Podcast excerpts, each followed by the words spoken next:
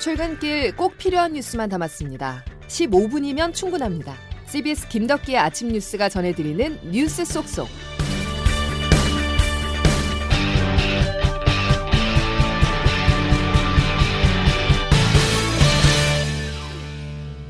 여러분 안녕하십니까. 9월 14일 김덕기 아침 뉴스입니다.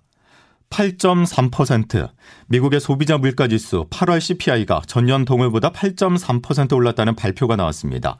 지난 7월에 이어서 상승률은 두 달 연속 둔화했지만 시장의 전망을 뛰어넘는 수치인데요. 오늘은 이 8.3%가 어떤 의미를 갖는지 먼저 짚어보겠습니다. 미 현지에서는 인플레이션이 예상보다 심각하다고 받아들여지면서 뉴욕 증시는 2020년 이후 최악의 하루를 보냈습니다. 워싱턴에서 권민철 특파원입니다. 미국 노동부가 발표한 8월 소비자 물가지수 1년 전에 비해 8.3% 올랐습니다. 6월 9.1%에서 7월 8.5, 다시 8.3으로 꺾이는 모습입니다. 그러나 전문가 전망치 8%보다는 높았습니다.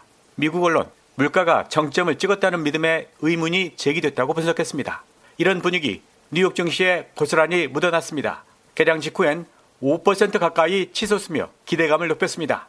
그러나 물가지수 발표 이후 수직 낙하했습니다. S&P 500 지수는 4.32% 대폭락했습니다. 2020년 6월 이후 최악의 하루였습니다. 나스닥 5.16%, 다우지수도 3.94% 폭락했습니다. 백악관은 오늘 인플레 감축법 통과 자축 행사까지 잡았었습니다. 그러나 조 바이든 대통령 25분 연설에서 물가 잡혔다는 이야기는 끝내 하지 못했습니다. 법의 의미만 강조했습니다. 인플레이션을 다루기 위해 의회를 통과한 가장 중요한 법이자 제 생각엔 우리 역사상 가장 의미 있는 법입니다. 오는 11월 중간 선거를 앞둔 바이든에겐 물가 관리는 절체절명의 과제입니다. 속이 탄 때문이었을까요? 바이든 대통령 오늘 선선한데도 연설 도중에 굳이 자켓을 벗어 보였습니다. 워싱턴에서 CBS 뉴스 권민철입니다. 다시 정리해서 말씀을 드리면 뉴욕 증시가 대폭락한 이유는 인플레이션을 잡는데 예상보다 훨씬 더 오랜 시간이 걸릴 것이라는 분위기가 확산했기 때문입니다. 다음 주 미 연준이 금리를 결정합니다. 큰 폭의 인상이 있다면 우리 금융시장에도 상당한 영향을 미칠 텐데요. 이어서 장규석 기자가 금리 인상과 함께 우리에게 미칠 파장까지 전망해봤습니다. 유가 하락에도 미국의 인플레이션이 진정되지 않은 것으로 나타나면서 미국의 중앙은행 연방준비제도가 경고한 대폭의 금리 인상도 눈앞에 현실로 다가왔습니다. 미국 소비자 물가 발표 직전만 해도 시장은 연준이 이달에 0.5%포인트 인상, 즉 빅스텝을 단행할 확률을 9%, 0.75%포인트 인상, 자이언트 스텝 확률을 91%로 봤습니다. 하지만 불과 하루 만에 전망은 0.75%포인트 인상 68%, 1%포인트 인상 32%로 이제 금리를 한꺼번에 4계단을 올릴 수도 있다는 전망까지 대두됐습니다. 앞서 이창용 한국은행 총재는 통화 정책이 정부에는 독립해 있지만 연준으로부터 완전히 독립한 게 아니다라는 말을 남기기도 했는데요. 그의 말처럼 미국이 급격한 금리 인상에 나서면 우리도 이에 동조한 금리 인상이 불가피할 걸로 예상됩니다. 현재 2.5%인 기준금리를 다시 한번 0.5%포인트 인상하는 빅스텝을 밟을 경우 기준금리는 단숨에 3%대로 뛰어오를 수 있고 이는 주식과 부동산 등 자산 가치 하락과 투자와 소비 등 내수 위축으로 이어질 수 있다는 점에서 다음 달 한은의 금리 결정에도 관심이 쏠리고 있습니다. CBS 뉴스 장규석입니다. 이제 정치권으로 가보겠습니다. 이재명 더불어민주당 대표가 또다시 검찰의 본격적인 수사를 받게 됐습니다. 경찰이 성남FC 후원금 의혹과 관련해서 제3자 뇌물 공여 혐의를 적용해 검찰에 넘겼는데요.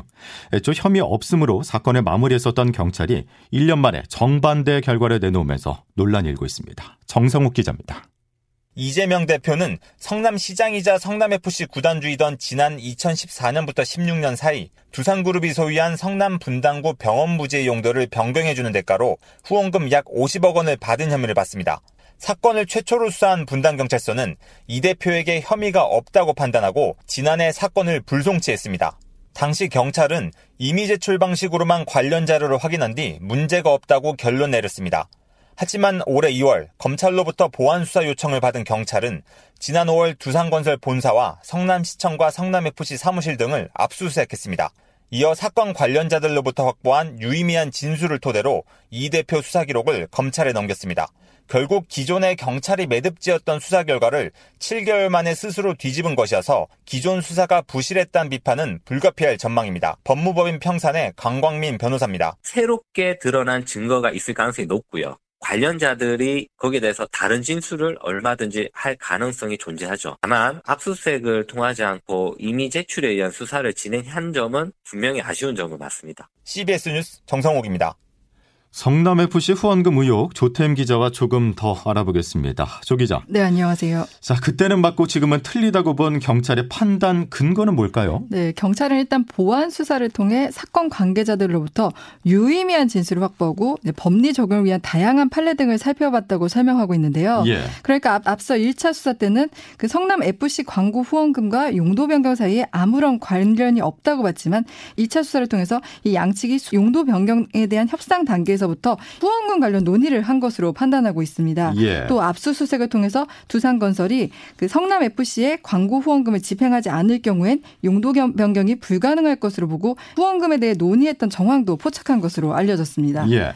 경찰의 논리를 단순하게 정리를 해본다면 두산은요 용도 변경을 네. 당시 이재명 시장은 구단과 관련된 성과를 얻었다는 건데 네. 그렇다면 이재명 시장이 취한 이득은 뭡니까? 네 지금 근데 이 부분이 확인이 되진 않고 있는데요. 예, 예. 그러니까 경찰 수사에서 성남 FC에 들어간 이 광고 후원금 중 일부가 이 대표의 측근에게 부당하게 지급됐다는 의혹이나 뭐 구체적인 자금이 어디에 쓰였는지는 확인되지 않고 있습니다. 경찰은 당초에 성남 FC가 두산건설 등 기 업으로 받은 후원금 일부가 자금 세탁 때 뭐 이 대표의 선거 자금으로 사용됐을 것이라는 의혹에 집중했지만 이제 밝히지 못한 건데요. 예. 그렇다 보니 지금 야당은 당장 후원금이 이 대표에게 흘러 들어갔다는 증거가 있어야 하는데 증거가 나온 게 없다. 모두 성남 시민들을 위해 사용됐다. 정치 탄압이라 이렇게 반발하고 있는 거거든요. 일각에서는 이 결과가 달라진 배경에 경찰이 성남시와 성남 FC를 별개의 법인체로 보고 그러니까 두산건설의 후원금을 성남시 수익으로 해석하지 않고 당시 성남 FC 구단주였던 이 대표의 업적을 위한 뇌물로 봤을 가능성도 언급되고 있습니다. 예. 그러니까 이제 후원금을 받은 성남 FC의 이익을 성남시의 이익으로 볼 수 없고 오히려 이 대표의 정치적 이익에 부합하는 행위로 봤다는 분석입니다. 음, 알겠습니다.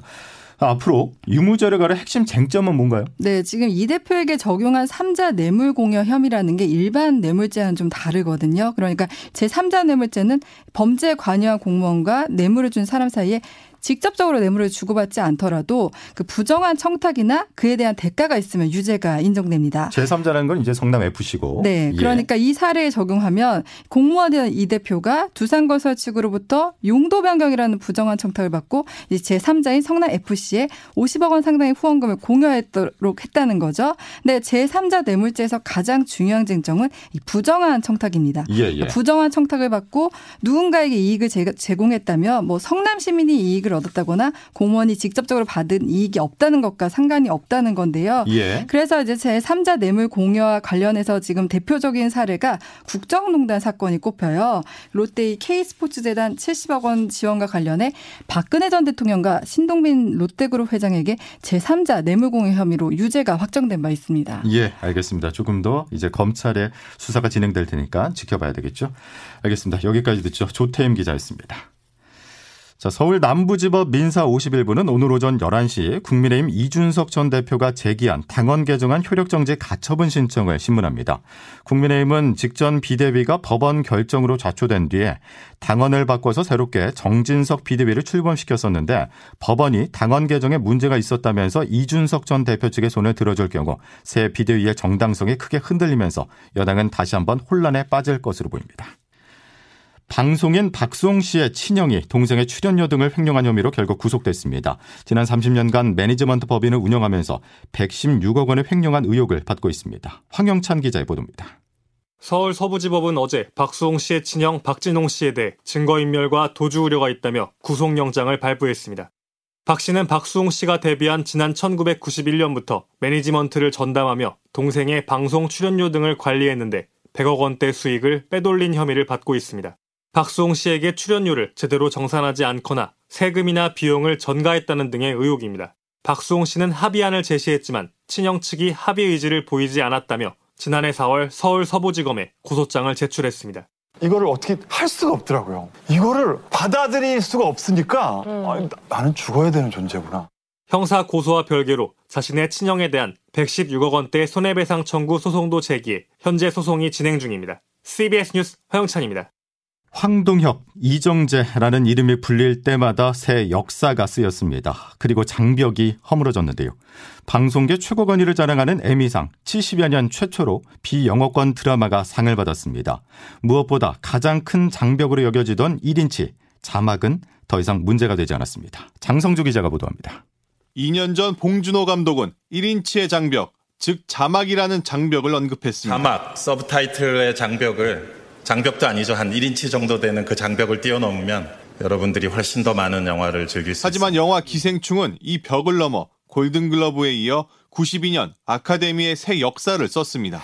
The Emmy for lead actor in a drama series goes to Lee Jung-jae. 이제 오징어 게임이 영화의 아카데미, 음악의 그래미와 함께 미국 대중문화 산업에서 가장 중요한 상이자 드라마 부분 최고권위인 에미상에서 황동혁 감독은 감독상을, 배우 이정재는 나무 주연상을 수상하며 자막의 벽을 완전히 무너뜨렸습니다. 언어가 다르다라는 것은 그렇게 크게 중요하지 않다라는 것을 이번 오징어 게임을 통해서 수상을 하게 된 것이 증명이 된 것 같다. 드라마 지옥과 지금 우리 학교는 등 두 작품이 오징어 게임에 이어 전 세계 넷플릭스 시청 1위를 기록하는 등 한국 컨텐츠의 흥행도 계속되고 있습니다.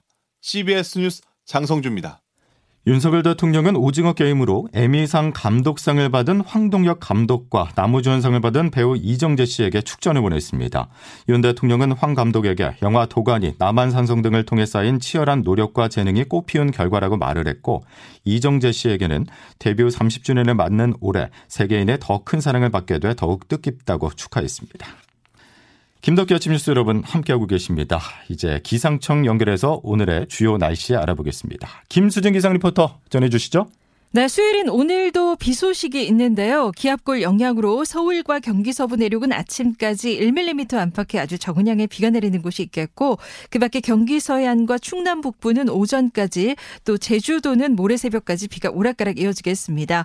그리고 강원 영동과 경북 동해안은 동풍의 영향으로 오늘 늦은 오후부터 밤 사이에 비가 내리는 곳이 있겠는데요. 제주도는 모레까지 10에서 40mm, 충남 북부 서해안은 오늘까지 5에서 20, 그밖에 지역에서도 5mm 10mm 안팎의 적은 양의 비가 내리겠습니다.